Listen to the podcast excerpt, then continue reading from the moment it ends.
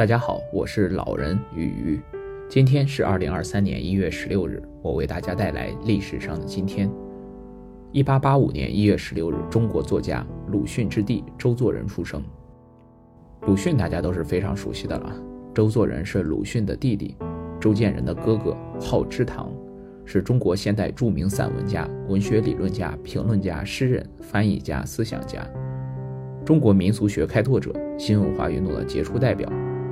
他精通日语、古希腊语、英语，并曾自学古英语、世界语，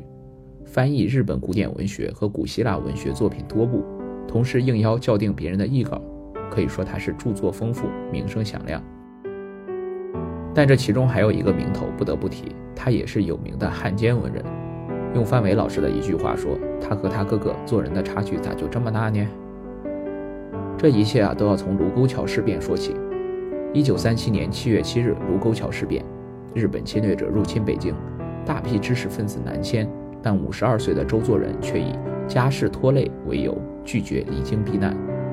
作为公认的54时代的思想斗士，加之在文坛上的巨大影响力，许多人都非常关心周作人的安危。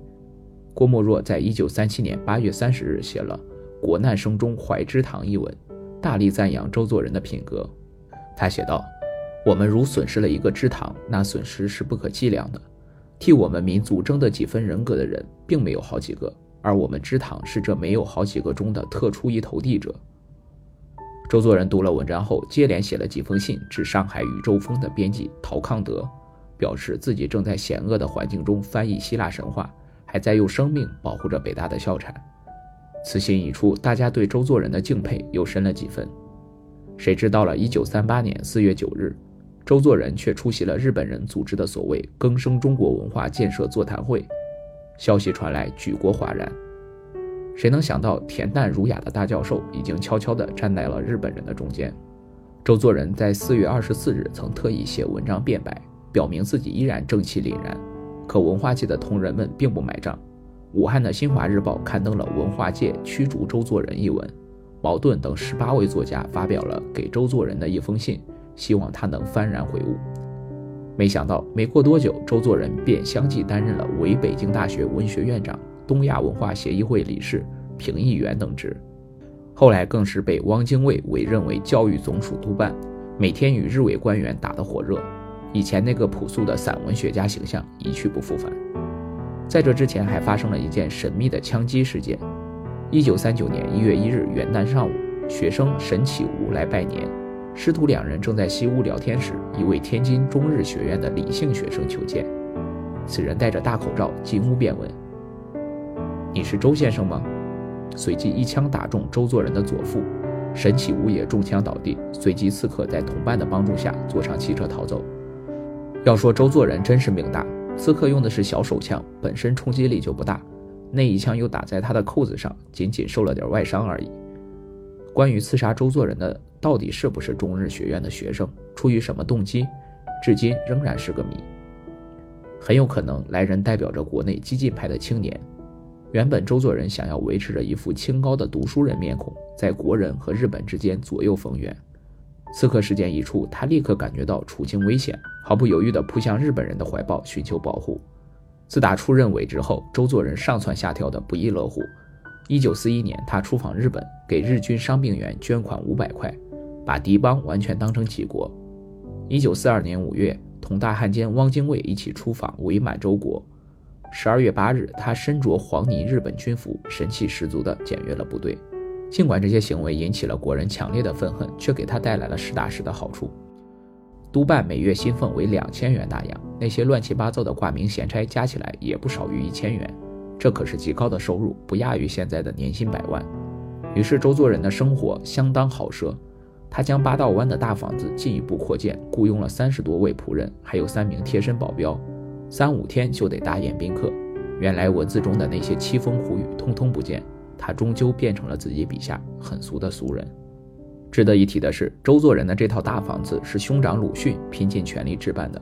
可惜住进去仅4年，鲁迅就被周作人的妻子宇太信子以非礼的理由赶出家门。在此之前，3弟周建人也被宇太信子骂走，周作人夫妻堂而皇之地霸占了这处房产。周作人妻子宇太信子虽说不是红颜，却完全是祸水。他在鲁迅和周作人兄弟之间恶意挑拨，害得两兄弟到死都没能和解。这还不算，他挥霍无度，排场十足。周作人如果不下水，仅靠教授和写稿的薪酬，根本无力供养这么一位祖宗。不过李和林先生说得好，周作人之忠于做汉奸的主要原因是他一生思想的逐渐退化变质，他的日本妻子和环境的逼迫是次要的。周作人的性格自幼就非常平和，尽管家庭发生过巨大变故，但身为次子，他没有大哥鲁迅那般扛起重担，反而悠哉悠哉地尽情游玩。从小时候起，他的心中就缺乏一种责任感。在日本留学的6年期间，周作人也从不参加反清爱国活动。他表面上追求的是风雅，内心则极端自私，以完全的个人主义为中心。回国跻身名作家之列后，周作人给自己的定位为高出人民的士大夫阶层。就在兄长鲁迅为了国家安危振臂高呼时，周作人却只想躲进书斋当隐士，只要自己有茶喝有书读便好，国家与人民的安危与他无关。乱世之中又怎能容得下他那一张书桌呢？刺杀事件将他吓破了胆，日本宪兵趁机以保护的名义住进他家，顺势施加些压力，周作人便乖乖臣服。而且周作人自认为了解日本和中国，他早年曾在江南水师学堂学过海军，亲眼目睹了清末军队的颓势。等日本人打过来时，他不肯相信国人能够抵挡得了，坚定不移地秉持着必败论的思想。就在周作人因贪恋舒适生活而选择留在沦陷的北京时，他的命运就已经注定了。身为知名的日本通，即便他不向敌人靠拢，日本人也一定会来笼络他。1945年抗战胜利后，周作人被判处有期徒刑14年，关在南京老虎桥监狱。在法庭上，周作人将自己的父逆说成是在沦陷区办教育，他为了抵抗日本人对国人的奴化，简直费尽心血。同时，他又把北大校长蒋梦麟搬出来，称自己是受了校长的委托保护校产。蒋梦麟也特意写信证实此事。周作人服刑期间，一位陌生的探望者交给他一本日记和一封信，该信用鲜血写就，称周作人是自己最爱戴的作家。他从文艺青年改为从军抗日，眼看着6000多名战友被俘后杀害，自己发誓绝不投降。此人名叫谭天慈，在写下该信没多久后便牺牲了。临终前，他托人将日记带给周作人，希望能给他的研究添砖加瓦。可惜谭天慈不知道自己最尊敬的老师早已变节，更不知道周作人看完信后立刻以不负学生的重托为由向最高法院申请复判，为此获得了减刑，改为服刑10年。即便周作人被信中舍生取义的精神所感动，他始终不肯低头认罪，反而在复判申请书里强调自己是文化救国。按照这纸申请，他在8年抗战中不仅无罪，反而有功，是个大大的功臣。他还曾给日理万机的周总理写信，重复复判申请书的老调，想用一面之词蒙混过关，摘掉汉奸帽子。虽然他的原信尚待查证，但周总理很清楚他的底细，对此事未置可否。为了抢救鲁迅留下来的文化遗产，已同兄长失和13年的周作人被提前释放。文化方面的负责人曾担任过毛泽东多年秘书的胡乔木，希望他能做个自我检讨，在报上发表，以求得人民群众的谅解。然而周作人的这个自我检讨至死都没有写出来。末代皇帝溥仪从小到大接受的都是封建皇权教育，在接受了改造后彻底与过去告别，成为新中国的公民。周作人因为连续22年拒不认罪，因此至死都是黑户。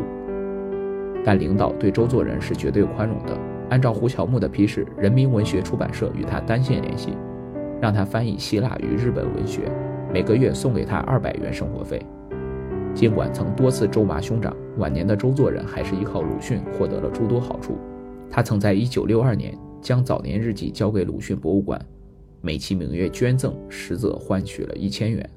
相当于普通工人2年的工资收入。周作人的小品文确实写得好，但有时文品还真不能与人品完全划等号。也许他运用那些精妙的文字，是为了掩盖内心不为人知的自私吧。好了，今天的分享就到这里。我是老人与鱼，我们下期再见。